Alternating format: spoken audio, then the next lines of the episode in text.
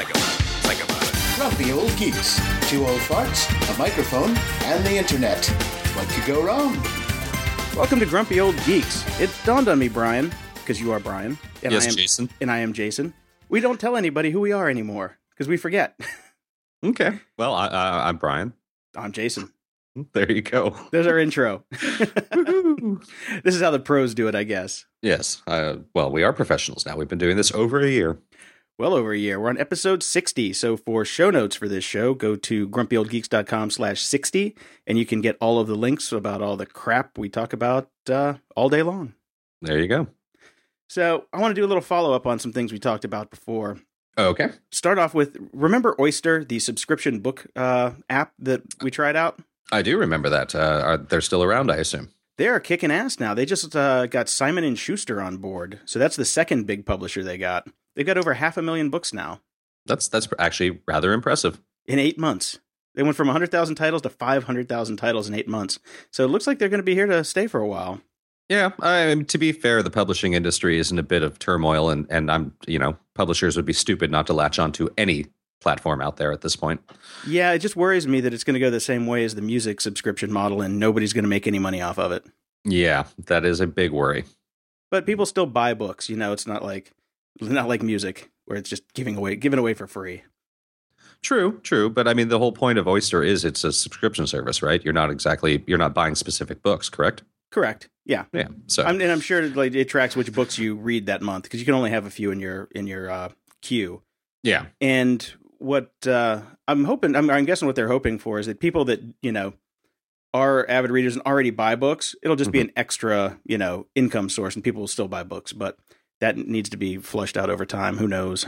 it definitely does. Uh, that it's a it's a weird thing because when you switch to say going from a physical book to to an ebook, it's just it's got the same issue that that we have discovered in music, and I think that that it's the feeling that you don't actually own it and you forget about it, and it becomes second nature, and then you start you just forget about ever actually buying anything, anyways. Because why would you? I've already read it. It's gone. Done. Yeah, I have found with my uh, my Audible stuff though, I, I tend to go back every now and again and pick something up. But if it's in a subscription thing, I, I don't know. The whole thing is just it's a it's a mess. My all our paradigms are fucked. You think? Well, yeah. There's a really interesting story that came out this week uh, about what happens when you uh, basically sign up with these kind of massive controllers of content, such as Amazon. Uh, a story came out that Amazon admits it's discouraging customers from buying a certain publisher's book. In this case, Hachette, It's Hachette. I thought it was Hatchet. Hatchet, Hachette, whatever. I don't Doing know. a hatchet job is all. It's a hatchet job. Yeah. So Amazon's basically screwing them because they're having a contract dispute with them at this point, and uh, they're uh, subtly increasing shipping times and uh, not throwing things into their their uh, recommendations queue from this publisher um, because uh, they're not happy with them. Yeah, and you know it's their prerogative. It's unfortunately, and th- the letter that Amazon put out saying that yeah we we're doing this, and all we're doing is we're just not buying as much stock as we would before. If you buy it, then we'll order it and then we'll ship it to you. But in It'll mean- increase in- the time. Yeah. exactly. In the meantime, go uh, check out Barnes and Noble if you can find one. They say go go to their competitor, Right. and who's that now? Really? Yeah. Exactly. I mean, uh, you know, Barnes and Noble still exists online, sort of, but who the hell uses them? Yeah, I think they still have physical bookstores. I think they do. Well, I know they have one still here at, at uh, in Santa Monica at Third Street because that's where uh, authors will come to do signings and talks and things like that. But uh, they're few and far between these days. Yeah, I've got one over at the Oakbrook Mall by me too, so they're Yeah. still around. So I can go buy my copy of David and Goliath if I want to, because uh, uh, Malcolm Gladwell is one of the publishers that uh, got got caught up in this. Yeah. Well, I mean, it's it's interesting that uh, you're completely correct in saying that it is totally Amazon's prerogative to do so. But uh, I thought Amazon were the good guys. They used to be, but this is Yeah. the first time they've done this. So Right. you know, and you know, hopefully it's to get us the consumer a better deal. But I don't know what the terms are, so I can't comment on it. Yeah. Again, it's it's also I'd be really interesting in really interested in seeing what the terms and conditions and the, and the deals are with Oyster as well. I mean, I'm always interested in seeing what the back end, like what's the author actually getting? What's how does this all work? What's going to the publisher? What's the cut? I, transparency, man. Well, I, I, I can tell you from the time that I worked at Warner Brothers when when I, I I can't remember. I think I've told this before on the show, but when when I first walked in and I asked how much the how much the uh, musicians get from these you know uh, music deals, these online digital music deals, the woman who ran the department looked me in straight in the eye and goes, "As little as possible." So, exactly. Yeah. so they're right there. You just uh, take that take that as you will. yeah. Well, speaking of that, uh, one of my favorite musicians of all time is basically trying to do a Kickstarter. He's not using Kickstarter. He's using PledgeMusic.com, uh, which is a. I've never heard of that one. It's a Kickstarter copy that's geared themselves directly for the music industry. That was their attempt. Um, we've all, if you've been listening to this podcast, you know that I basically have torn. Um, oh God, I can't even. I've blocked her name from my mind. Help me, Jason. Amanda Help Palmer. Me. I've torn Amanda Palmer a new ass about seven thousand times for her Kickstarter. Not so much that she used Kickstarter for her album, but that she just declared that this is the future of music and then never went back to it because you know she made her money and fuck everyone else.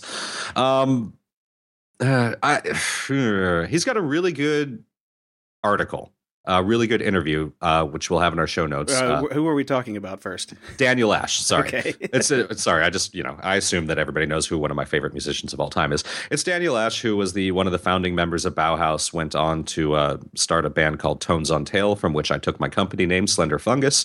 Uh, then went to go do Love and Rockets, kind of your seminal late 80s, early 90s alt rock band. Uh, some of the best songs I've ever heard. I think he's one of the most uh, underrated songwriters, actually, of all time, because his songs are just absolutely amazing. Uh, he's been kind of gone for a long time. The, you know, they, they realized uh, once they lost their record deals, they're, they're old school musicians, you know, they, they don't really what, do you mean? I'm going to record an album and you're not going to give me $200,000 and then give us tour support to go tour? We're going to make you a lot of money. You're not? All right. Well, I'm not doing an album then. To hell with you, was basically what these guys did. Uh, since then, they've done, you know, Bauhaus has come and done two reunion tours and a new album. Um, Love and Rockets did the festival circuits a couple times, but they've now called it quits. Uh, all three members have gone their own way. Um, David J is is doing his own stuff as well, and I'm not sure what Kevin Haskins is doing. But Daniel Ash kind of just disappeared. Um, so, so what did he do in the band? Was he a keyboardist, singer, guitarist? I don't, guitar, I don't know guitarist, singer. Okay. Uh, yeah. Not singer for Bauhaus, but main singer for Love and Rockets. He and David J kind of split the duties, but uh, also he was the main songwriter. So, uh, who was the guy from Bauhaus, the singer? Uh, Peter Murphy. Peter Murphy. I thought. I think he's got a new album coming out soon. He he has a new album out coming out soon as well. I think it comes next week. It's called Lion and worth checking out because hey, look at look at me with the music knowledge. Dropping, look, I know it's pretty impressive.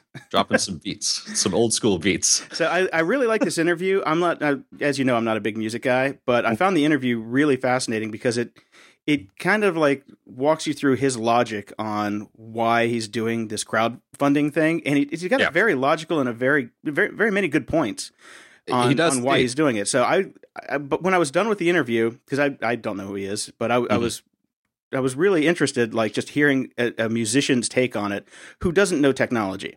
This guy, no. this guy has like a friend off in the corner who's telling him what to do. Yeah, and you know, full dis- full disclosure, one of the first artist websites I ever did was for and Rockets, and I, I met these guys back then. And yeah, his interest in technology starts and stops with music recording. That's yeah. it. yeah, and he says many times, "I'd rather just ride my motorcycle." So yeah, and that's fine. I think it he, it might actually work because he's ignorant enough of the technology that he might just pull it off. So who knows? I, I think he's ignorant enough of the technology that he might just pull it off. I mean, his entire point is the only way that I can make money from my music now is to tour. I'm old. I'm tired of touring. I just want to write music. So how do I do this? And it's a it's a good idea for him uh, I would, you know, he's basically said that if this fails, he's not going to pick up his guitar ever again, and he doesn't really have to. He lives a pretty low key life. He's got enough money. Um, it would be a shame to lose his songwriting talent from the world. So I am actually going to pledge on this. Cool. Well, good luck. I hope you get it. Yeah, me I will too. be. I will be saving my money. I'll, I'll, give my money to uh, LeVar Burton and Reading Rainbow because he's got his Kickstarter that's kicking ass. I don't think he needs your money. He's doing quite well. Yeah, they've already beat two million. So that's, like that's two million great. in two days. Uh, I, I, actually went and look, checked it out after you posted this. I originally said I, I don't read anything. I'm not going to check it out, but I'll give him money because it's LeVar Burton and Reading Rainbow. You know, blah blah blah. Yeah. So I went and watched the video, and the video was pretty funny. He did a pretty good job on his Kickstarter video. Yeah, he did. I think, but the uh, the reaction video from when they hit a million dollars was was very touching. You know, he was mm-hmm. all teary and crying, and I think it's a very good cause. You know, yeah. education. I'm in and you know we we support any of our Star Trek actors. Yeah, and, and Brent Spiner makes a cameo in the Kickstarter video. That's pretty damn funny. Yeah, that's good stuff. Check it out for that. now, we we've often talked about Facebook and how you know why isn't somebody making another one? Yeah. And you know we kind of just mentioned here and there how difficult it is to do things at that kind of scale. Yeah. And somebody uh was it uh, Miller Matthew? Is he a friend of yours? Friend of mine, yeah. Okay, Mhm. on Facebook. And friend of the show. He, he listens all the time. Hey, Miller. Excellent. Hey, Miller. Uh, he posted a link to our Facebook page uh, called pennystocks.la, internet dash in real dash time, whatever dashes. It'll be in the show notes. um, it's it's another one of those uh, cute, like, uh, basically tickers that tell you how much data is being uploaded Yeah. kind of things. They, those have been around for 10 years, but this is a newer one. Um, and looking at it, you can just get kind of the sense of the scope of how much shit these people are, are pushing. And it's mind boggling. It, it- it's stunning. I mean, you don't even need to leave this running very long. I mean, I've I just opened it and there's already been 20 hours of video uploaded to YouTube. My favorite part, I, wa- I, I left it on for like three or four minutes. The one to watch that will that'll make you kind of chuckle is Yelp. Yelp is barely moving. It's like I left it on for like five minutes and there were like 26 new reviews. Everything Yeah. else is like 200 gazillion likes and pluses and all this other shit. Yeah, like more, like four lifetimes of video have been watched on YouTube, and it's Yeah, it's it's this is a really uh, if you wonder about how much thing how much stuff is actually going on on the internet at any point in time, load up this link for walk away from your computer for five minutes and come back. yeah, You will you'll be shocked. What really surprised me is the email. A lot of people have been running around screaming email is dead. No way. oh, email is still like one of them. It, it- it's it's top dog. Email Yeah. is always going to be top dog. Yeah, Yeah. it's pretty pretty damn impressive. Yeah, it's a great little uh I like the design because they obviously went for the Windows 8 look as well. Yeah, for this for this particular layout, which is quite amusing. No, it's it's a fun it's a fun little watch. These are these always you know tickle me a bit because it's Yeah. you know it, it's extrapolated data, so it's not real. It's not not actually real data. It's you know estimated data. Yeah. But With- even even just estimated data, it's probably fairly it's close enough that it makes you just go, wow, there's a lot of shit going on online. So now just how to tap into it and make money off of it. exactly. They don't ex- well, uh, they they showed the Amazon cash, which is pretty cool. I like that too. You just Yeah, oh, see how much the- money is being spent in real well, supposed real time. Yeah, and uh, AdSense money too. How many searches? How many ads? Yeah. It's like God, just printing money. I'm back I'm, back, I'm just mesmerized right now watching the numbers go. In the news, So I went to my favorite search engine as per usual just a few days ago, and and something felt a little bit off. Uh, did you have to poo? No, no, no.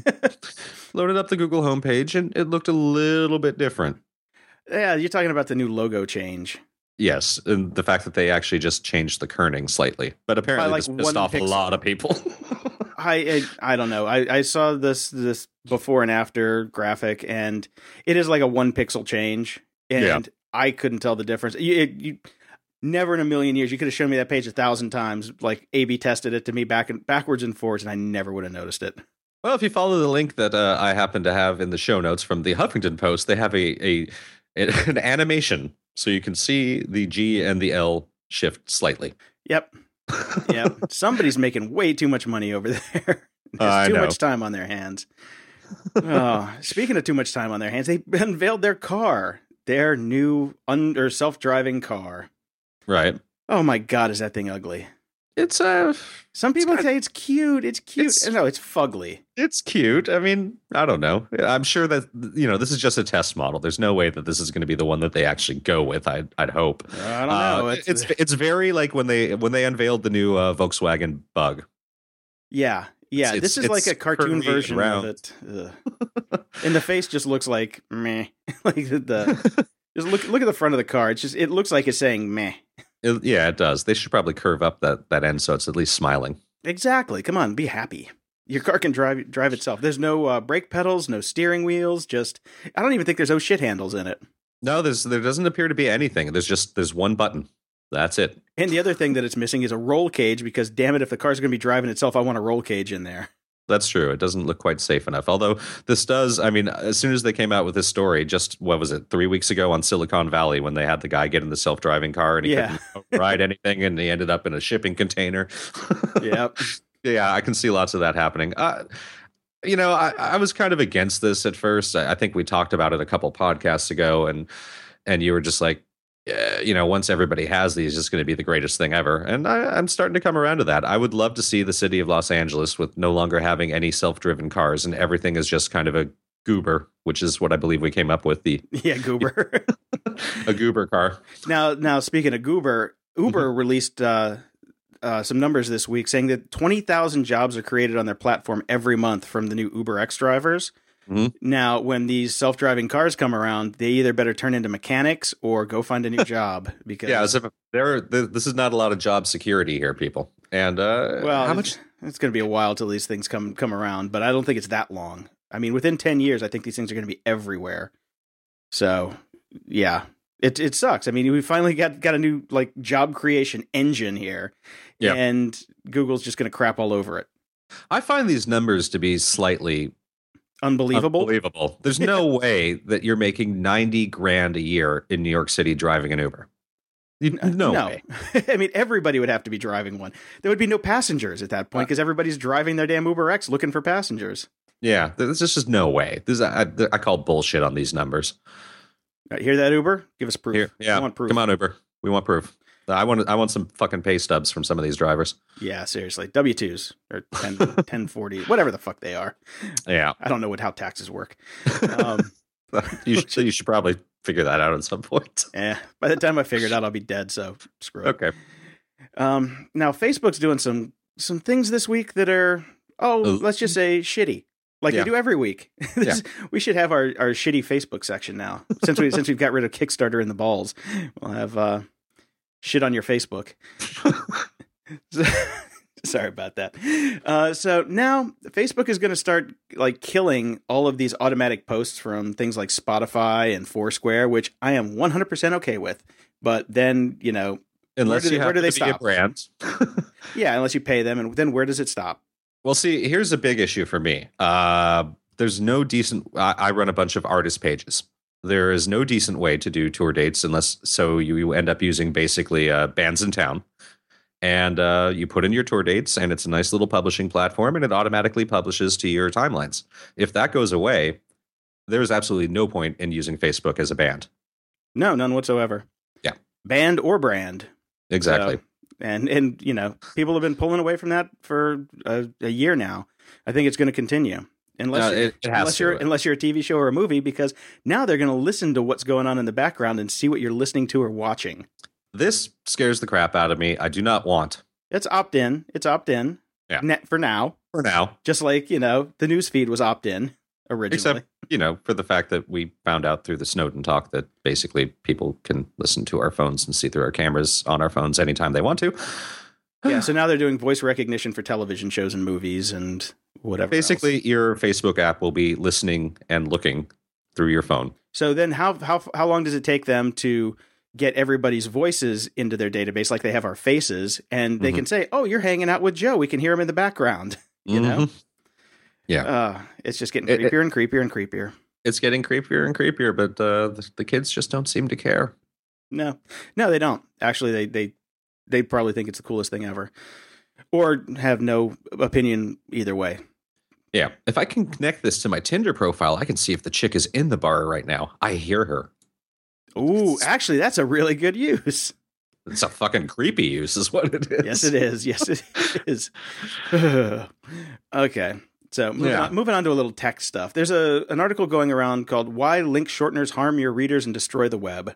Mhm. This is a repeat of every. This article just gets dragged up. It's a different article written by a different person, but the sentiment remains the same, and it's been making the round. So I just wanted to bring it up. Link shorteners suck. They're good for you know what you need to do to have a little tiny thing because of Twitter, and you only get your 140 characters. And they've got their built-in one, which Yeah. you know honestly for them is smart because it does some spam protection and malware checking and shit like that. Yeah. But when you look at you know things like Bitly and uh, God, there was the original. I can't even remember the name of the original one. It was so long ago. Was it Um, Trim? short shortlink dot shortlink dot no shortlink.us was mine. Oh, okay. uh, yeah, these uh, these link shorteners have been around for over ten years. We were writing them for you know we were writing them way back when, Mhm. and the big issue now is you have these things stack. You know, I post a link shortened shortened URL to one service that goes through another service and another service, and this Yeah. guy's got a got a list here, and just to get through the redirections for one link, it, it can be up to like three and a half seconds. Yeah, and you've got like all these DNS through. requests, you got HTTP requests. It just stacks up, and then if one of them goes away, the links break. You know, links should be timeless; they should always work. That's the whole point of them. and so, you know, anything that does link shortening does harm the web, but people are going to keep doing it. You're that's it. You know. So if it don't send me this link anymore. You have you have my opinion on it now. Yes, it sucks. Yes, it breaks the web. People are not going to stop. Okay. That's kind of how I feel about everything we talk about on this podcast. Yeah, that sucks. It's really fucking stupid. Nobody's going to stop. Uh, Yeah, unfortunately, there therein lies the rub. Uh, Yeah. It's- Speaking it's, of things like that it's suck, like it's, no, this is like the global warming of the internet. You know, everybody knows it's everybody knows it's happening. Nobody wants to change. well, on an extremely related subject about things that are stupid and just won't stop, uh, Gwyneth Paltrow has, has decided to chime in about the internet.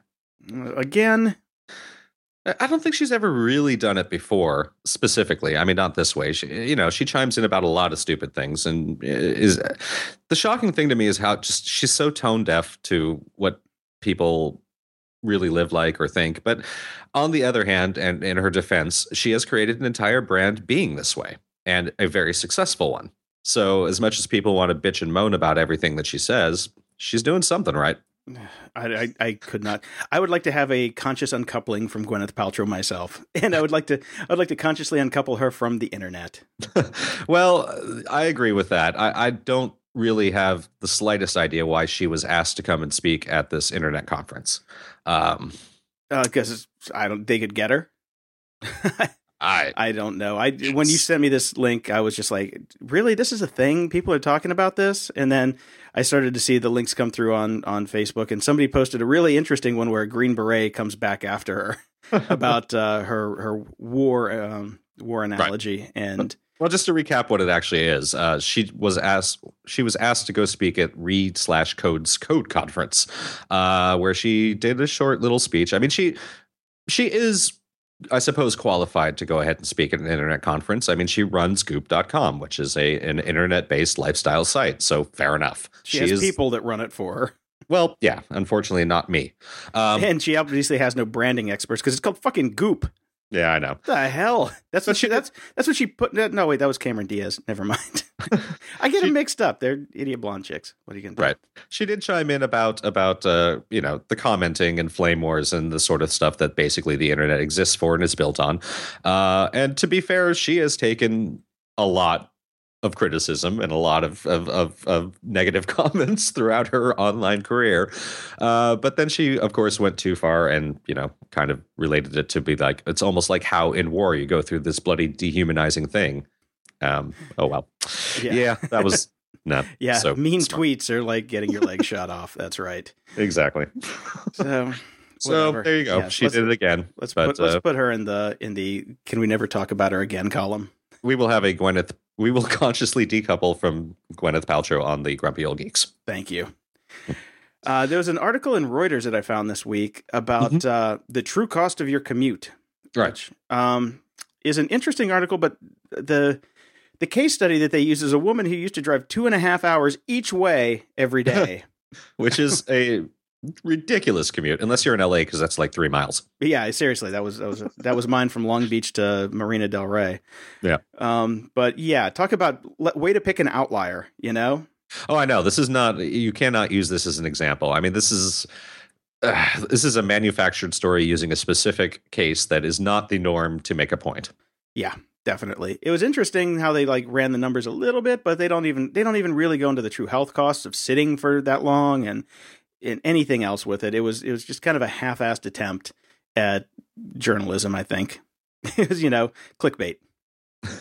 I clicked it, so I was baited. I, I I lost. So if you see this article come through, don't click on it. Don't read it. It's crap.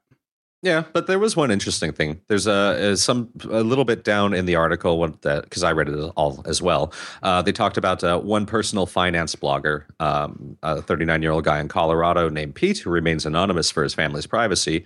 He boasts over four million unique hits for his popular website. Uh, says that these numbers are kind of crap. But the fun thing is he goes by the name Mr. Money Mustache. I know. Maybe he runs a Lyft car in his in his spare time. Ooh, Mr. Pink Money Mustache. Ooh, fancy. Security? Ha! So after all that depressing news, let's get to something fun. Mm-hmm. I like security. So uh, this just came out uh, from the Naked Security blog. Google unenthusiastically launches right to be forgotten request form. Apparently, the uh, EU has uh, laid the hammer down, and uh, they ruled earlier the earlier in the month on the uh, giving the people the right to be forgotten, which means that you can request that things be taken out of Google. And they've launched a Yeah. form, and the form, you know, you put in a bunch of stuff and give them your a scan of your ID, and they say that uh, we'll get around to it sometime. Yeah. there's no Pretty much. We ha- we don't have a timeline, um, but you know, you can send us a form, send us a note, uh, Yeah. give us a post it. you know, you, you can say that, you know, I'd, I'd really like to have this link not be in Google. Yeah, unfortunately, you have to be in the EU to make that happen. Yeah, well, the European Union is way ahead of us in terms of privacy legislation, and but even theirs is kind of crap. But they're much more supportive of it. They're they're much quicker to do it, and Google's not thrilled about it. And I guarantee you, they'll never do that here because we don't have that kind of laws or restrictions here. But the uh, the European Union does, and uh, a lot of a lot of things actually are, have to be different if you're operating in Europe than uh, over here uh, privacy, especially things like uh, mailing lists, uh, because I run band sites that are based in the UK. Completely different way of approaching things, and take the take the privacy and removal requests very seriously, and have to. Oh, that's good. I wish we had that here. I, I do too. They have it in Canada as well, Oh. so uh, just not here. So it's ne- yeah, it's never it's never going to happen here ever. Yeah. So, uh, I, I unfortunately have a Huffington Post link myself this week, which is scary that we both have HuffPo. Considering we have a segment called Huff. No. um, some Harvard and Harvard and MIT kids uh, have made quote. I'm using my air quotes here. NSA proof email. sure they did. So I signed up for the uh, the beta list. I haven't gotten access yet, Right. and they say they'll eventually open source it, which they should be open sourcing it from the get go. But I can see what they would want to keep a little bit, you know, uh, right. uh, behind the kimono, as the kids say. Uh, I think what they're doing is basically doing end to end encryption using JavaScript in your browser. So Okay. it, it goes over the air both ways encrypted. Right. I think. Uh, I'm assuming that that's what they're going to be doing because that's about the only way that you can kind of even come close to that. Yeah. So I don't know. Fingers Yeah. crossed. Hopefully they crack the nut. Uh, they say that everything that will be stored on their actual servers will be encrypted. They never see the decrypted data, so uh, that's an interesting approach. Uh, the one thing that worried me a bit was the the last paragraph, the first sentence. We're going to be following a model very similar to Dropbox. Yeah. Oh no no no no no! That's not for, that's not for technology. That's just a No, free, know, free account. yeah. Okay. Yeah. Yes. The security model of Dropbox that that would be uh, not that great, as has been proved time and time again. So okay, no, it's just the pricing model, freemium. Yeah, it's a they could- freemium they, model. could have just said freemium and gotten away with it instead of invoking the D word. Um, as I scroll through Hackboard or Hackpad, which is now owned by the D word. yes. So anyway, moving on. Uh, Moving Miss on. Teen USA. Oh dear, uh, a hacker for a year had access to her webcam and was taking nudies of her. Oops. and she is, you know, she's shocked and in tears. Well, put a piece of tape over your damn webcam. yeah. Yeah. I could have told you that. Oh, I did. I have for a year. Put a piece of tape over your webcam. I agree, and uh, this was kind of a dumb story, but uh, it- you know, it, it- this is going to keep happening. Uh, I actually have a slight issue, and, and this will be this is just semantics. I, is he really a hacker when all he did was install creepware on her actual computer because he knew her? He didn't hack into her system. He probably she probably handed him the laptop and said, "Can you fix my thingy?" Yeah. and and then he put some software on there that just uh, allowed him to basically take over a computer anytime he wanted. So he got uh, spent a lot of time in his bedroom with a lot of lube. Yes, according to the law, yes, he, he is hacking Right. in, okay. in the in the black hat sense of the word. gotcha. Um, Script Kiddie is probably more like it, but Yeah. yes, a, a true hacker probably not. He probably downloaded something off of you know a, a hacker bulletin board, which is just you know a toolkit and ran it. So, Yeah. It's not hard to get somebody's webcam, especially if they're on a PC. It's extremely easy, actually, Now, which we will discuss. uh, so here's a the big shocker this week is TrueCrypt, hmm who everybody thought was you know bulletproof, and there was a Kickstarter to uh, basically audit all the code, and the audit was going well. You know, they were halfway through it, and they're like, "Yeah, everything looks good so far," and then boom, out of the blue, we're shutting down. We're done. Right. You know, uh, it's insecure. Don't use it anymore. And it had something to do with the the drop date of support for XP, which is at least that's what they're using it. That's as. what they're saying, anyways. I think they found the bit of commented code that said NSA hack here. Well, nobody knows who these guys are. Is the other thing. so who knows? Maybe the Yeah. audit was getting a little too close to where where the actual stuff was. But they released a new version that doesn't let you create anything, but only mount the old encrypted volume so you can get your stuff off. Right. And the weird part is they're saying just use the stuff that's built into Microsoft and OS X. And it's like the reason that you existed was because nobody trusts them. Yeah. So Exactly. We all wanted to use a third party. there's some there's there's some interesting stuff about the guy who basically wrote BitLocker, which is the Microsoft version, and and some people backing him up saying, you know, yeah, Mhm. he's a he's a solid guy, and NSA has had problems at decrypting BitLocker stuff, but for the most part, you know, it's it, it's it's a shocker. Yeah. Totally. Uh, I never use it though. So I was I was actually planning on trying it, but um, in the old days, I used to use like PGP, whole disk encrypt, and all that stuff. And then PGP went tits up. They mhm. got passed around by so many companies, and the the worst part about it was they were always like six months behind the uh, OS 10 release schedule. Right. So I would forget that I was running PGP, and I would upgrade to the latest OS and brick my machine for you know three days while I had to figure out a way to to uh, bring it back from the dead because it it basically locked it at the the boot level, and you couldn't get past it. Yeah. When, when you're on a deadline working at your startup for a pitch meeting, that's a really crappy way to start your day. It really is. Uh, my own my own damn fault. So TrueCrypt is dead. Uh, don't know what uh, what else is next for open source encryption, but we'll see. We'll keep an eye on it. Yeah, definitely. There's this. It's crazy that there really isn't a viable option out there. Yeah, definitely. Uh, we'll see. It's Mhm. uh, it's an interesting problem. So now this one, I this is a story I ran across this morning. Um, this guy, uh, Micah Lee, is basically uh, Green Glenn Greenwald's go-to security guy, and is running the uh, the security for is it First Look? Is that the name of the new? I always forget the name of it. The um, you know, the new eBay. backed- Yeah, yeah, yeah. Yeah. Yes, uh, First I Look, think okay. it's first look. Yeah. Yeah. Oh, sorry about that. It's been a it's been a long day. um, so this guy, this is the guy that they brought in to uh, basically run the show over there, and it's a really interesting story about this kid. I think he's he's, he's young. He's 28, hmm and b- what he's done, like how he hacked his way into flying to Brazil very quickly. Um, but it's it's a fun read. It's on Mashable, which I generally don't go for, but. Uh, this kid's like half activist, half you know computer security guy. Seems like a really cool dude, hmm and works out of his apartment in in Oakland. It's it's just a fun read. It's a def- definitely a fun read, and he used to work for the EFF, so you know Yeah. he's got he's got some he's got a good pedigree. J.P. Barlow, John Perry Barlow, as it were, um, stands up for him, says he's a good dude. But uh, from it's just an interesting article if you're into that kind of thing. So I Yeah. I, I recommend giving it a go through.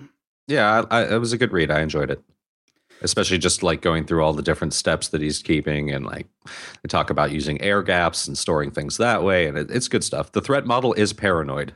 Yeah, definitely. And you know what? We haven't heard anything about that that story we ran a long time ago about the guy who uh, found the virus that could jump the air gap using the speakers and microphone. That's true. I'm gonna have to look look that up again and find out what's uh, going on with that dude because that was a cool story. That was definitely like you know spy novel shit right Yeah, there. that was like super sci-fi crazy. no, definitely. So the elephant in the room, Mm-hmm. Snowden. Snowden's inter- big interview. Snowden, the interview. yes. What did you think? Um, I thought he came off really well for himself. Actually, I I, w- I was a bit worried that uh, it, you know, this Snowden is kind of while it's been mainstream news for sure. Snowden himself and like the ins and outs and all that is is definitely not public, you know, general public interest uh, because people are stupid. Um, and I was a little worried about his first kind of like mainstream media interview. Um, I thought he was great. I, I, you know, it really. I was on the fence about him for a long time. We've we've talked about this numerous times. We've had Teeter on, and and you know initially I was like, it, it, you know, he broke the law. End of story. He's a traitor. Um, he, this the interview made me go, I, I, like this guy. I like this guy a lot, and uh, I'm glad he did what he did. Yeah, he he came off as very eloquent, very mm-hmm. well spoken, um, had very good points. Yeah, you know, basically everything that was thrown at him, he threw back. I think a lot of it was it was very softball. You know, oh, it yeah. wasn't really well, anything anything that hard coming at him. So any of the three major networks nightly news guys are not exactly going to be hitting hardball. Actually, I'm surprised at that. I really am. Right. Because half the damn country thinks he should be, you know, taken out back and shot. So the the mostly the uninformed half, but it was interesting that they they did give him that that form because obviously they think what he did was great because they've run ran some of the news. So yeah. they, have they've you know had a very good upswing from the news. Uh, it's profited them probably fairly well. So yeah. it was. No, I, th- I thought it was a really good interview. I think that uh, you know he said some things that directly counteract kind of what the the public perception is. He wants to come back here. He tried to come back here. He was not allowed to come back here. Um, so now everybody calling for his head to come back here. I, I understand why he would be a bit annoyed at that. It's like I tried. now I don't want to. Well, uh, yeah, let's go to a secret court and throw me in jail for the rest of my life. Nah, I think I'll yeah, stay here. I'll, I'll, take a pass on that. Yeah. um, I love the fact that he doesn't have any information with him, so there's no security risk for Russia. He does. He does nothing. He has nothing on him there. Um, and uh, I, you know, I think it was the first time it's kind of basically just been publicly stated that, hey, guess what? The government can turn on your microphone and camera on anything that you own anytime they want. Yeah, he pulled out that burner that was the quote unquote burner that was pretty funny. Yeah. Yeah, all in all, I thought it was a, su- a successful interview, and uh, he did change my mind a little bit. You know, because I, I, have been on the fence with him here mm-hmm. and there, just just looking at some of the leaks that came out and how they've they've been used by the media, and I, I have taken you know exception to some of the things and the uses of some of the things, but yeah, and I'm not surprised that he didn't have that he has no documents on him. I'm sure he cleaned himself out completely before he left that hotel room to go to the airport. He could yeah. he could not travel with that stuff. No, there's no way in hell. Exactly. Um, I don't care if it was you know sixteen thousand bit encrypted. There's just no way because somebody would have gotten the password out of him. But if he doesn't have it, they can't get it out of him. So yeah, there, there, that's a good thing. Um, yeah, and I like the point where like everybody thinks he's a Russian spy. It's like, well, talk to the the State Department. They put me here. You know, yeah. like I was going to Cuba. so, but interesting, yeah. In- interesting, interesting article or not article interview, and they keep posting it on Twitter like the full interview with Ed Snowden. And it's like, no, it's not. They kept cutting him off. I want to see the full uncut interview. You know? Yeah, I do. I well. really want to see the whole thing. I want to see all of his answers all the way through. Yeah. But I don't think we're ever going to see that. Probably not. Uh, I'm hoping that there will be more interviews and he'll, he'll I mean, I know he kind of shied away for a while, but I don't think he has a choice anymore. Uh, he's got to he's got to just sit there and and tell his story to yeah. every everyone that'll listen with as much de- detail as he can. And uh, coming up very soon, we've got the big uh, Glenn Greenwald uh, super piece on who they're spying on. So yeah, well, it'll be interesting when that list comes out. Yes, it will. Sure so until then, we, we haven't had any real big break-ins this week. You know, all the majors, all the majors have kind of stepped up a bit. I guess I haven't gotten any.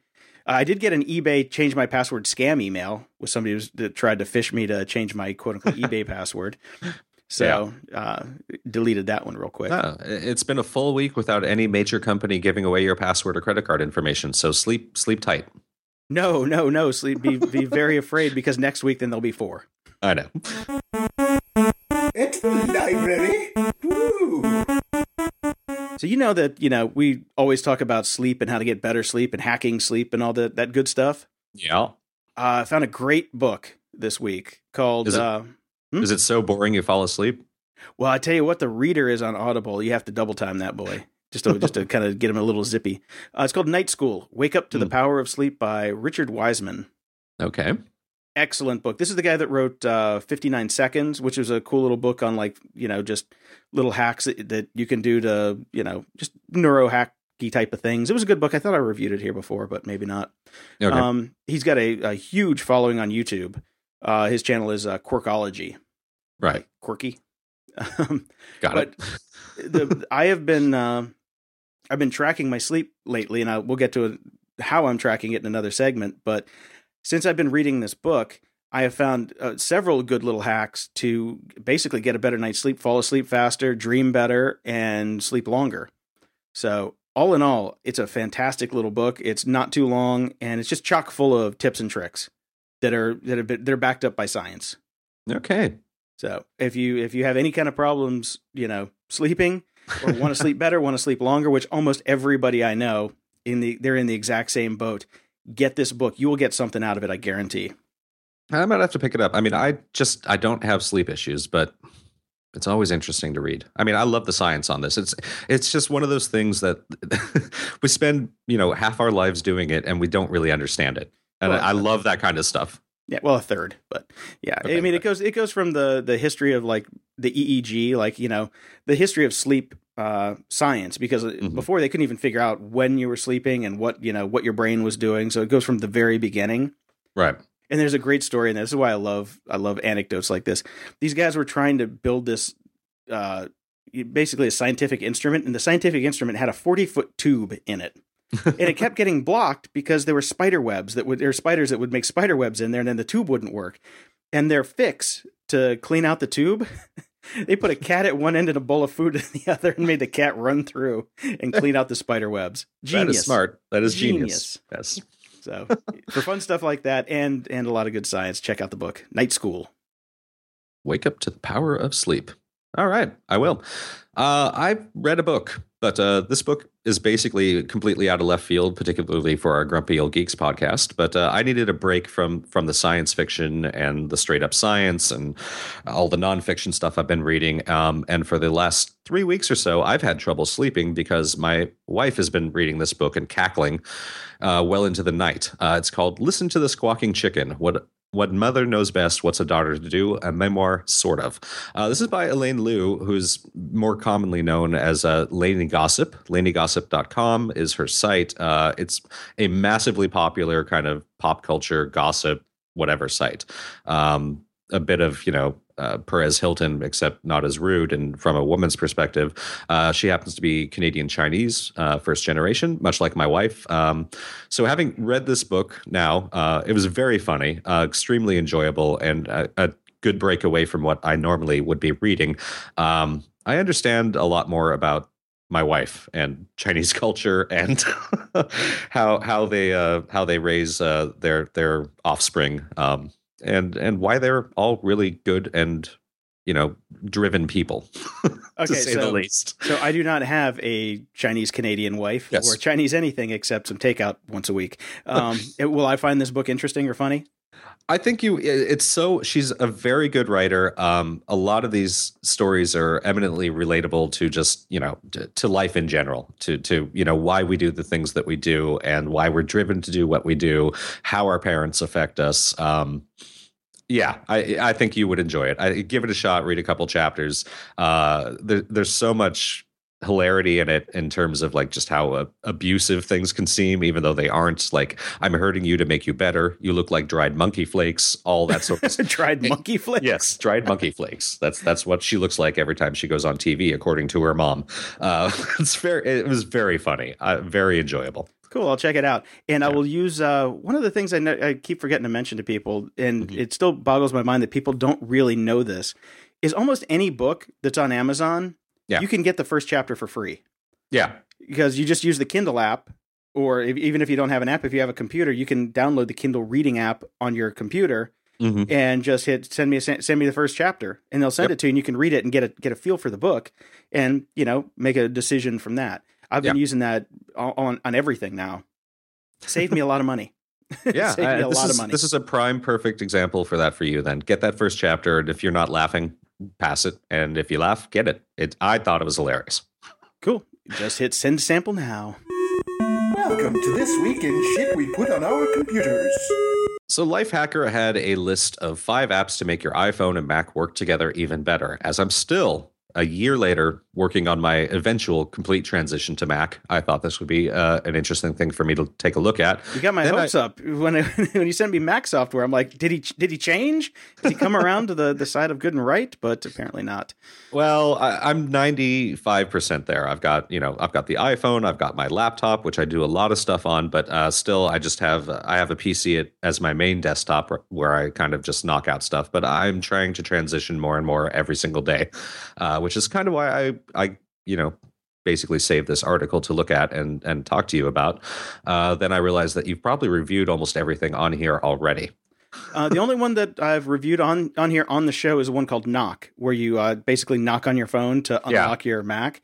And It was I remember you sporadic, saying yeah. it did not work well at it the time. It was sporadic so- as hell. It locked up my uh, locked up my Mac, barely worked, and I was worried I was just basically going to beat the crap out of my phone because you had to give it a pretty damn good knock. So Yeah. and it uses Bluetooth Low Energy, which I have like the first iMac that supports it because my Mhm. iMac is ancient, um, and it just really it really didn't work very well. It's easier to type a password than it is to go through all the hoops to to install this silly little thing.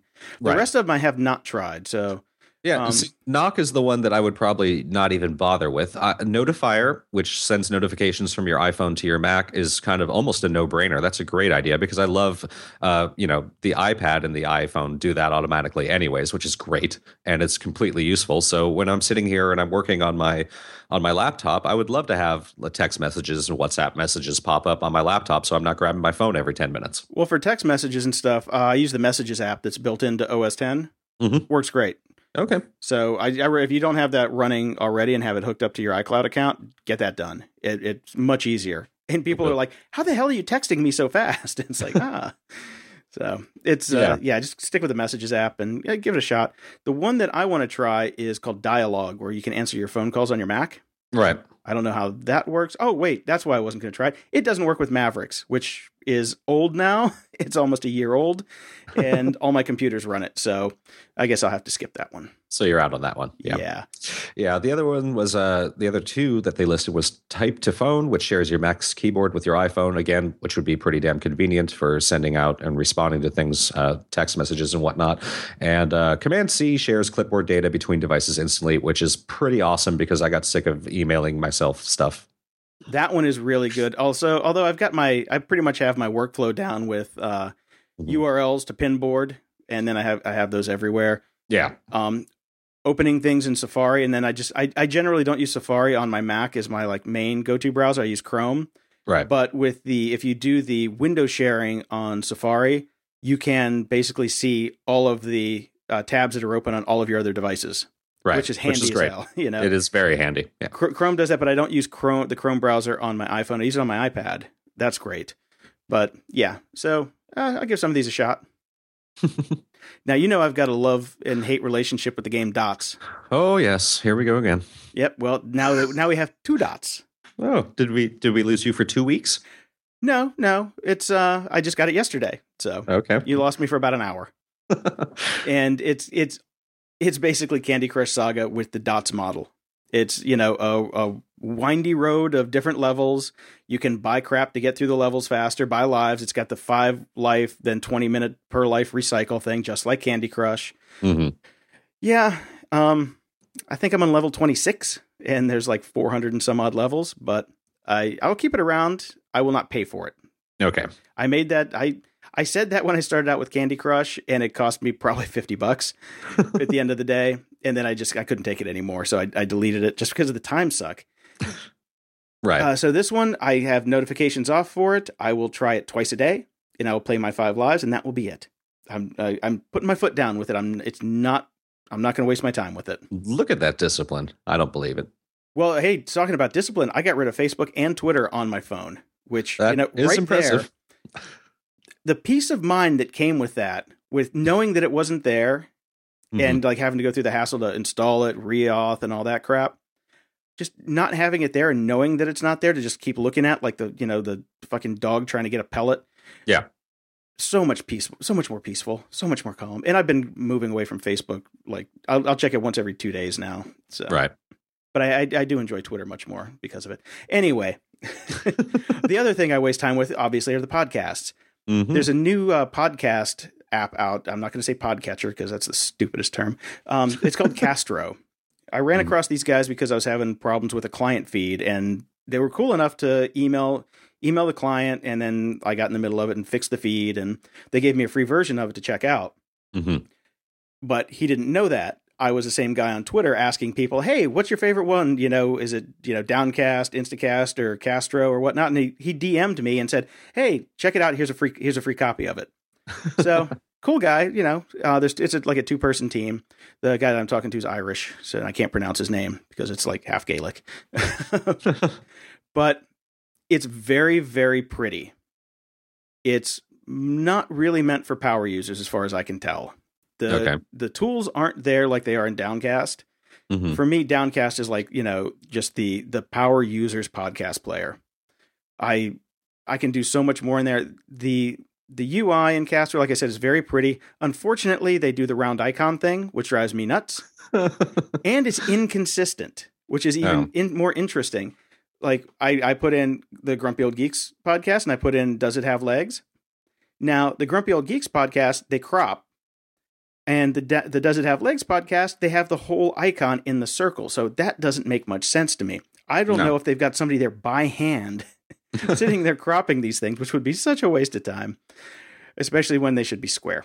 So that was annoying. The other annoying part is the interface when you go into a show, hmm the background for the page of the show that you're on is basically a giant blurred version of the color palette of the icon of the show. So when you whenever you go into a different show, like I go into uh, Drew and Adam's podcast, Dr. Drew and Adam Carolla's podcast, Yeah. it's this god awful turquoise screen. So if I'm, at, you know, it, it, at night, if I'm getting ready to just play a podcast to go to bed to, and I get this giant glaring blue light in my face, I don't want that. I would like, you know, a nice dark palette. so it, it is a very big inconsistency across different podcasts, and just the way that you tell if it's actually downloaded onto your phone or if it's waiting to stream or whatnot. You can't tell at a glance. You have to go and click each show, and that part's kind of a mess. But for the the lay podcaster, I think I think it's probably just fine. It works better than the iTunes one by a long shot. Right. Um, Well, what doesn't? yeah, it's got a really nice interface for speed control and skip control. The the uh, forward and back buttons are programmable for how long you want the skip to be, which is Mhm. great. Because most of them are either like thirty or two. Like the the Downcast one has a great skip forward for two minutes one because obviously they listen to five by five and this goddamn Squarespace commercials, so they know what they're doing there. But it's it's it's a nice, a really nice podcast app. As far as look and feel goes, it's the prettiest one on the market, hands down, and it works Okay. great. It's fast. So if you know somebody that just wants to wants to get into podcasting and just listen, it's like you know a couple bucks. But as far as I think, it's well worth it. It's a it's a great little app. I'm not going to use it day to day. I've used it for a week now, and I like it. But I just need I need Downcast for the stuff that I do, especially because I I have to be able to import files directly from the computer to play them. So there's there's more power tools on Downcast. So if you're a podcaster, definitely Downcast is the way to go. If you're Joe Schmo on the street who just wants to have a really nice experience listening to podcasts, Castro's the way. All right. Now, let me, as an audio nerd, let me ask you a question. Um, high fidelity podcast is in the name. Is that just a naming thing? Because I'm assuming that there isn't any higher fidelity or audio processing that they're doing to make it sound better. I have no idea because I'm deaf as a post. Okay. I have my ears are so shot I couldn't I could not tell you. So uh, I think I still have an extra code that he sent me. I'll send it to you and you can try it out and tell me if the audio quality is better or not. I have a feeling it's just a naming thing, but I'll give it a go. Yeah, cool. Yeah, candy, candy, candy, candy. You sent me a link to uh, Frontline, uh, Generation Like, a video that they put up there, um, saying, Had I seen this yet? And of course, I, I had not because I am lazy. But uh, I did watch the whole thing. It's, it's 53 minutes long, um, and uh, it was really well produced, and I came away feeling horrible. very horrible. Did you feel very old? I felt very old. I felt very sad. Um, And it's it, it's interesting. I, I ran across this because I was doing some more research on Douglas Rushkoff because I was going to pick up his new book that we talked about on the last show. mhm. and I really like him, so I was curious about his take on this thing, and I'd never heard of this one, so it was, it was interesting to see what what Frontline's take on it was. Yeah, the, the it's it's you need if you are in this industry at all, you should probably watch this, especially if you're older. Uh, they basically take a look at uh, how the young generation is coming up with all these things basically built in and never understanding a world without it.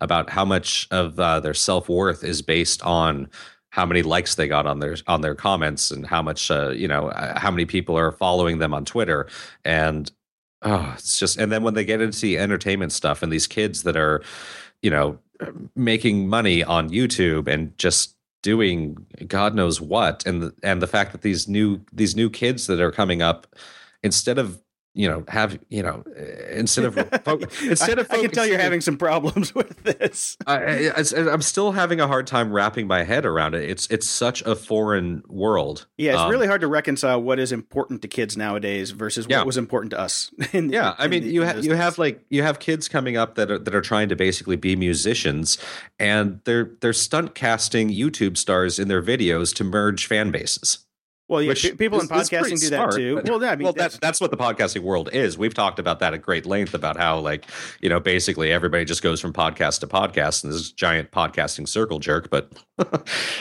yeah, which so. for some reason we haven't got on to to the extent that we probably should. Actually, I know. Maybe we should be trying this. Uh, you know, so. yeah. Give me a reach around, whoever's out there. Although I was but, on, I was um, on the Tech Douchebag podcast, so that was our first foray into. Uh, the the jerking of the circle. But I I was fascinated by this piece, and I yeah, was as well. If you if you deal with young people and are curious about their interaction with the internet, for, as far as you know, trying to if you see them wanting to make videos, taking selfies, all this crap, this will give you a, a a better look into their psyche as to what's happening. Now, I don't know if this was a very a broad enough sample audience to really get you know that big of a thing out of it, but yeah. it was fascinating. It, just to watch these kids sit around the table, you know, like talking about their profile pictures and all this shit. And I'm just like, oh my god, how vapid is is this? um, yeah, Generation Vapid was more in line with what I thought of it, but it was interesting to watch some of the social media marketing companies. Oh, and, and the the big one that they showed, I think they just got bought by Disney. Yeah, yeah, yeah. So that that was actually the bit that made me the most sad because you would have these kids that kind of uh, as much as I feel it's wrong to be raised that way and and to to put so much emphasis on on these social networks as as a kid um, you'd see some of these kids that just they they they took it they understood it they learned the game and they won. I mean they kicked ass at it. And then you have the older guys like us in the in our companies just swooping in to figure out how we're going to make money off these kids. Make money off the kid well actually we're middlemen so we make money off the brands yeah, exactly. We make money off the brands by uh, manipulating the kids, and they are getting smarter, and it is getting harder to do that kind of thing. So, yeah, yeah. The the Hunger Games stuff was very interesting on how they they played that out to get some kind of insight into that campaign was definitely mm. very interesting because they, you know, with the timed releases over the broad spectrum of platforms, and I've worked at you know a couple agencies now that tried to do that and did it very poorly. Right. Some of them did like they got lucky sometimes, and I think what we're seeing with the uh, the examples on the show are is of an agency that got lucky. That's really hard to reproduce every time. It really yeah. is. So I think we saw. I think they gave us a good example of what it looks like when it works well. Most yeah. of the time, it really doesn't work that well. Most of the time, it fails horribly. Yeah. yeah. And you just spent, you know, 50, 100, 500 grand on, you know, a couple thousand uh, people clicking like and then going about their day. Yeah. So, okay, next. I can't. I can't think about it anymore. My brain's gonna explode.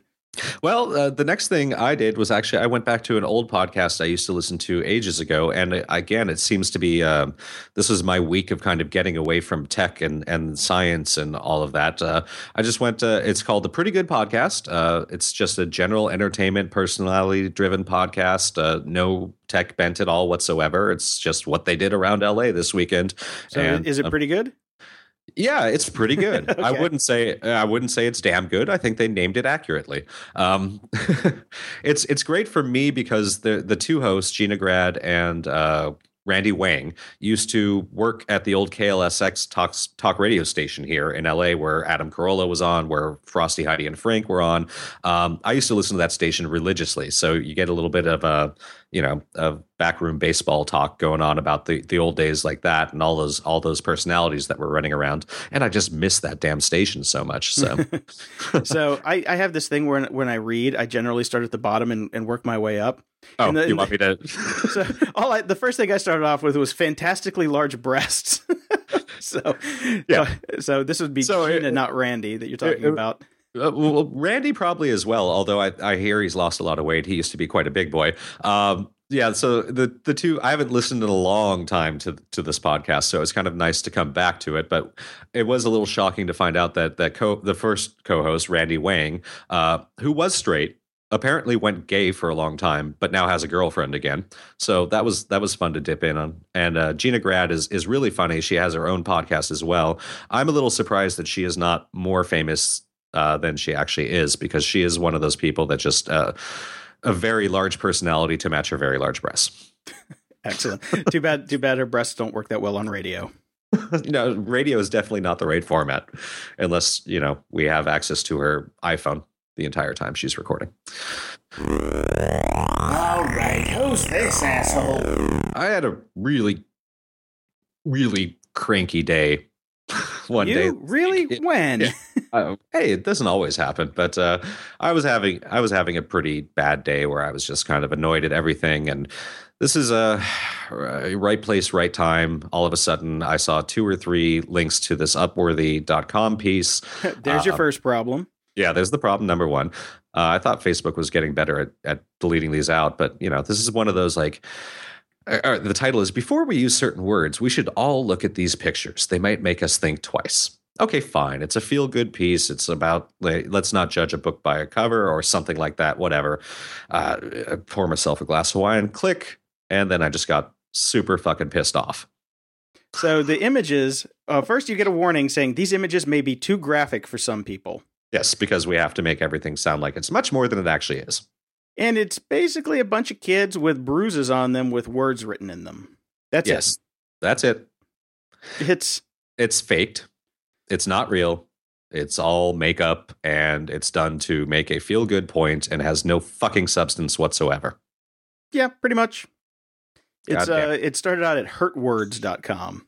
Yeah, which I just want to I just want to destroy those people. Do you want to hurt That- it, Brian? Yeah, I want to hurt the hurt words. You want to hurt it with a tire iron, though, not with your words. I understand that, you know, this is a real issue and these are things that we should be talking about and these are things that are important. But whatever happened to sticks and stones will break my bones. You Grow beat, the you fuck beat me to it. you totally beat me to it. Just That's it. Grow up, people, and even if you don't want to grow up, is is faking imagery to make it graphic and offensive when it's not real accomplishing anything Now maybe they other than it got. got you know it had you know some makeup artist made a fucking couple bucks that week. I was thinking maybe they should put Gwyneth Paltrow in there. yeah, This it, it- for some reason this reminds me of that really terrible series that that uh, one photographer did where she took the lollipops out of kids' mouths and made them cry and then took the pictures of them. For some Yes. reason it reminds me of that in in the same offensive nature when I look at these. I'm just like I'm offended by this. it's it's just faked up shit made you know done purposefully to push some buttons, and your time could have been better spent actually giving us some real facts and statistics about actual stuff that has caused problems, real bullying, real world examples, not made up bullshit. And speaking of made up bullshit, while I was on that page, I saw some another Upworthy saw, uh, thing that popped up, and I clicked on it because I was cranky. Tired of people mispronouncing your name? A poetry champion named Shikondria is too. Now I don't know the proper pronunciation, but I'm just saying if you're going to go with the name Shikondria, you expect you should probably expect people to not to fucking get it right because it's not a fucking name. Well, you say you don't know the pronunciation. Did you not watch the video for two minutes where she tells you how to pronounce her name? No, I refuse to watch it. you bastard! You made me watch it. It was it, it, you dick. Uh, it's a poem where I, I'm already offended by the poem, but it's actually a very good poem. And she talks about the reasoning behind why some people have names like this, and she calls them ghetto names, and Mhm. why people say don't write your name down on a job application or things like that. It was actually a very good video, and she was very eloquent and. I, you know, you put this under the asshole section, but I thought she came across pretty well. I, I was, I was quite impressed with her. I didn't put this under the asshole section because of her. I put it under the asshole section because of Upworthy. Oh well, there you go. Okay. no, I'm sure she's fine, and I'm sure she's a great poet. And again, it just comes down to uh, don't you know it? Don't you know it? Ooh, fancy. So before I was talking about my sleep tracking. Mm-hmm. Now I I'm a fan of Tim Ferriss and Kevin Rose. They're you know old Yep. old, old acquaintances, and I watched their new uh, episode of the Random Show, number twenty four. Right. And Kevin was talking about how he got this new Misfit Shine and how it was working really well with him and his wife, Darya, to, to track their sleep. Mhm. And it gave them really good numbers about deep sleep and time of sleep. Now, it's not scientific because it's just using an accelerometer, right? Right. But as far as deep sleep goes, you don't move, you're paralyzed. I found that out in the book. So you it can get a fairly decent idea of how long you're asleep and your your actual time in deep sleep. So I said, "What the hell? I'll get it. You know, let's try it out. It's another quantified self tax write off." Right. Um, which I hope I can figure out how to write it off. That's that whole tax thing. I know. Uh, hundred bucks, got it from Amazon. They're supposed to have it at Best Buy, but they were sold out, so I just Amazoned it. Uh, it's a nice little wrist based thing, and I've always talked about wrist based step trackers being crap. Mhm. So I didn't get it for the steps. It can't do stairs. It's just got a three way gyroscope sensor in it. That's it. I mean, that's all it's got. Bare bones. Very small. Fits on the wrist really nice. I it doesn't bother me at all. It is. It is not ugly. No, it's not. It looks like a watch with no face. But Mm-hmm. you can tap it and have it have the time come up, but I turn that off because I have you know a phone and a Fitbit and a watch. So I tried it out for the past two nights. Works like a charm. It's great. It tracked my sleep, gave me time of sleep numbers, it gave me step numbers, and it gave me deep sleep numbers. Now I checked the step numbers against my Fitbit because I had them on almost exactly the same amount of time. Yeah. And they are surprisingly close. If anything, the um the shine is underreporting, not overreporting like the Nike Fuel Band did. Right. So as far as steps go, I was really impressed with the the step counting on it. But the sleep thing was was even better because it's got an auto sleep tracker. It's in beta and they're still working out, you know, the algorithms for it because it's a fairly new product. Um, and yeah, I just went to bed, and once it once you lay down and stop moving, it basically turns on to turns into sleep mode and tracks you. And I get up in the morning and I sync it and it gives me a graph and shows me what's what. For a hundred bucks, I'm I'm pretty impressed with it because I can't wear the Fitbit to sleep because it does sleep tracking too. But you have to wear this cuff and all this other stuff. It's uncomfortable. It's really uncomfortable. This I have on. I don't even think about it.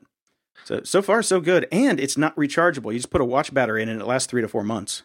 Oh, that's fantastic. And I, I I'm just scanning through their site right now, and it says that it supports cycling. And I am looking for my Argus replacement. Here's what you have to do with the cycling though. You have to triple tap it to go into cycling mode, so it knows That's- that you're I, going. I into think I can handle that. Yeah, well, you Yeah. hey man, some people can't. but when you get on the bike, you just triple tap it, and I've got it set up for that too because I'm going to go for a bike ride this afternoon. So Excellent. I'm I'll, gonna I'll let you know how the biking thing works. Yeah, let me know next week how this is going, and if you still like it, I'll order it. Okay, we'll do, and uh, I'll throw up some of the graphs on uh, the blog post for with the show notes so you can see what the sleep tracking looks like. I'm I'm I'm really liking it. It's got a really nice interface. It there is no like desktop component like there is with the Fitbit. Mhm. It's all uh, on your iPhone. Cool. Very cool. The web's not dead. I have been like expanding my morning news uh, email list. yes, Uh, I know. You've given me a couple, and now I have a bunch every morning. Yeah, yeah. I need to mute these like Monday through, or actually Saturday through Wednesday, because if I read these things all week long, and I when we're just talking about the show, Yeah. I our our show would be four hours long. I find so much cool stuff in these things. Yes, you need to mute it then. Yeah, yeah. My uh, my new favorite one though is Media Redefined. Mhm. It's a website, but it's also a newsletter, and every day there are just great stories, just fantastic stories. And now here's where I'm going to draw a blank because I can't remember the guy's name that does it, and I don't want to open my mail app. But there's going to be a, a link in the show notes to it to the uh, website. Oh, Jason Hirschhorn. That's what I'm, I knew, Yes. I knew the name from Yes. something there.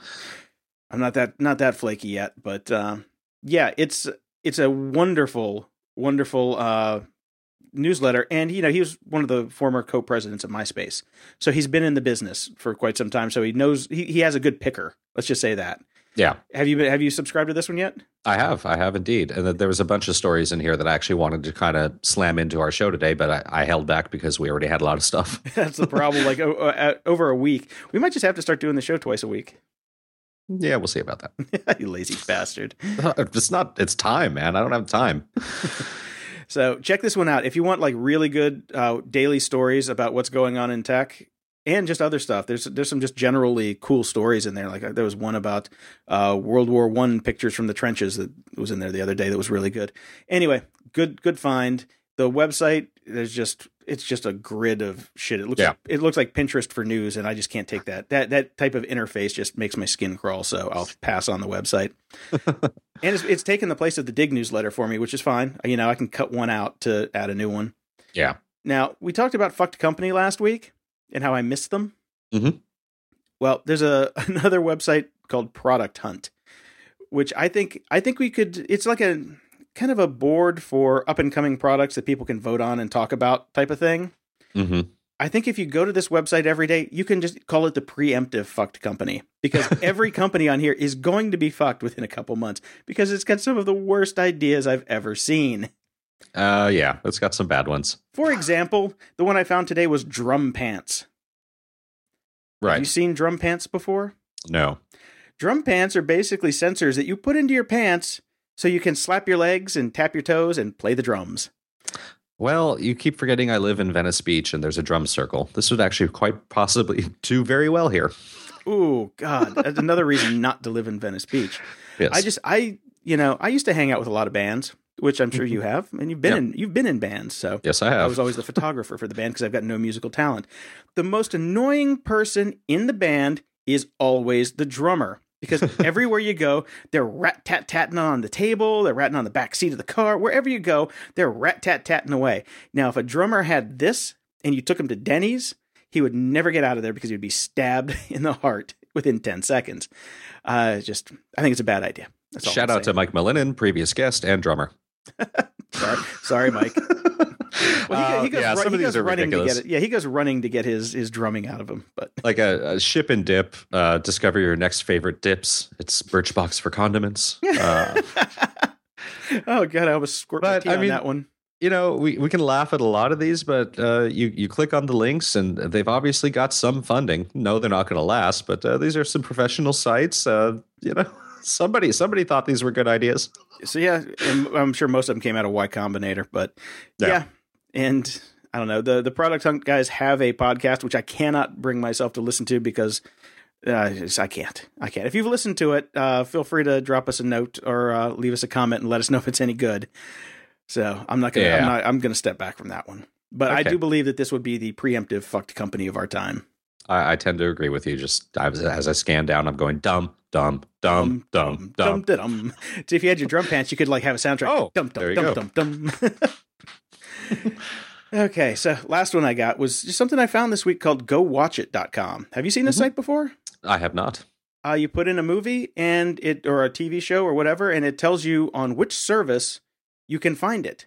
Oh, that's actually rather convenient. It's it. I'm telling you because I was looking for um, I some obscure movie and I was trying to find out where it was. You know, if I could find it on Netflix or Hulu or Amazon or where I could get it, iTunes. It'll give you the mm-hmm. rundown of where it's at, if it's streamable, or if you can buy it or rent it, and what the costs are. Fantastic. So you can, you know, it, you know, it's I can find out. Oh, I can stream it here on a Roku for two ninety nine, or I can rent it on Amazon for $1.99. It's cool. It's really cool. It's actually this is a useful website that people will actually use. So That is extremely useful because it's all over the map these days. And Oh, it's uh, so hard to to pay more? yeah. yeah. I didn't know you could buy movies at YouTube now. what the? I I had no idea. So now I know. So yes, you can go rent and buy movies on YouTube of all fucking places. It does kind of make sense. Yo, seriously? Are you shitting me? Even though I've been staying away from science and stuff like that, uh, this week's Are You Shitting Me? Pluto has never made a full orbit around the sun from the time it was discovered to when it was declassified as a planet. Poor Pluto. Not one orbit. It's way out there, man. It's got a long way to go. The universe is goddamn big. We got some science to back that up in case you don't believe us uh, in our show notes, grumpyoldgeeks.com. And uh, I ran across another link for uh, I just I read this and I'm like, are you shitting me? And based on the URL it's coming from, which is X posethereal.com. I'm calling bullshit on this anyways. There's a link that says the FBI has released documents proving that Adolf Hitler and Eva, Eva Braun fled to Argentina in a submarine that they did not actually die in that bunker. Contrails, contrails, tinfoil hat, tinfoil hat. It's very tinfoil hatty, but uh, you know I love that shit sometimes. that makes for a good novel, but uh, I Yeah. don't believe this is real. I'm pretty sure they did DNA test. Well, no, they didn't do DNA testing. What the fuck am I saying? They could do DNA testing on the body. Um, maybe, But anyways, yeah, I read know. too many tinfoil hat ones. Yes, okay, I'll, I'll give it a read just because I bet it's funny. uh, give it a read and then go ahead and click on the actual news headlines for the site, which is called uh, Exposing the Realities, but they just went for Expose the Real for their thing. Uh, scientists use sound waves to levitate and manipulate matter.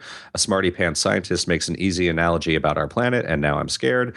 Discovery of huge underground pyramid in Alaska. Uh huh. All right. Somebody watches too much X Files for their expose.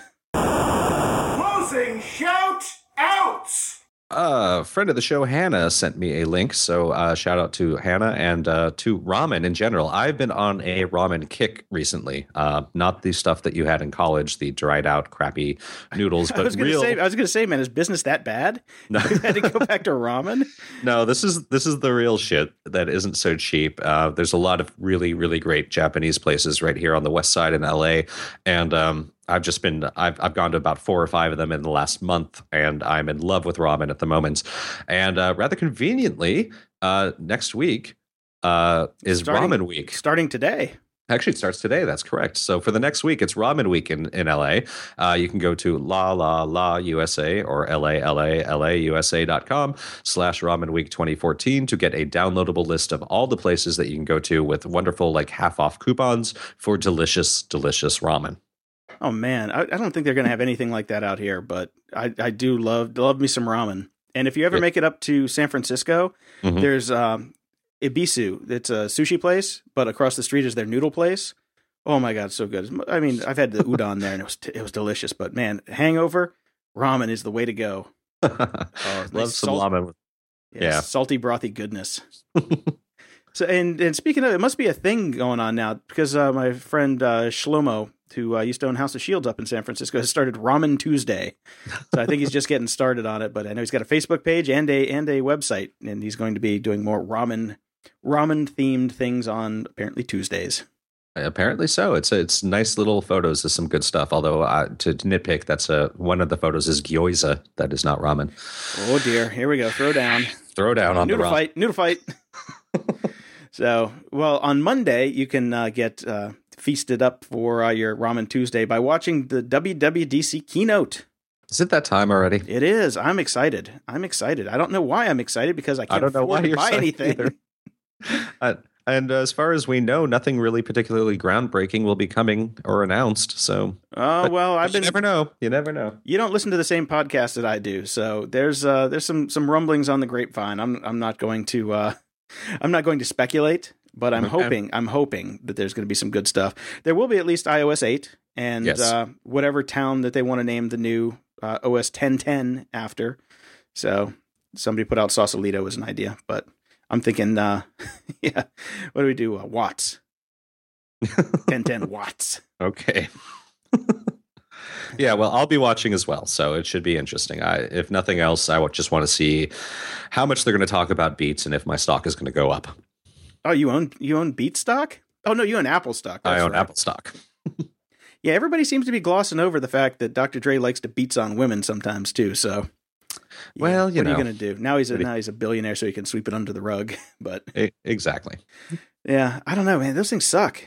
I, they're terrible headphones. I don't know. They're the they absolutely thinking. horrible headphones. I've talked about that about 2,000 times on this Yeah, podcast. yeah. I'm, and I was actually going to go buy some of the Sennheisers that you uh, you were pimping, but I ended up buying the uh, my sleep tracker instead. So I just have to wait for Beats to get better, I guess. So well, good luck with that.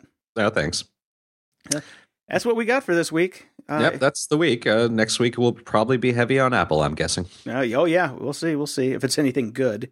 Yeah. So if you haven't yet and uh, would like to, please drop by grumpyoldgeeks.com slash iTunes and uh, pretty please give us a review in iTunes. It helps us get a little bit more uh, what do you say? Uh, exposure, so other people who like this kind of thing can find us.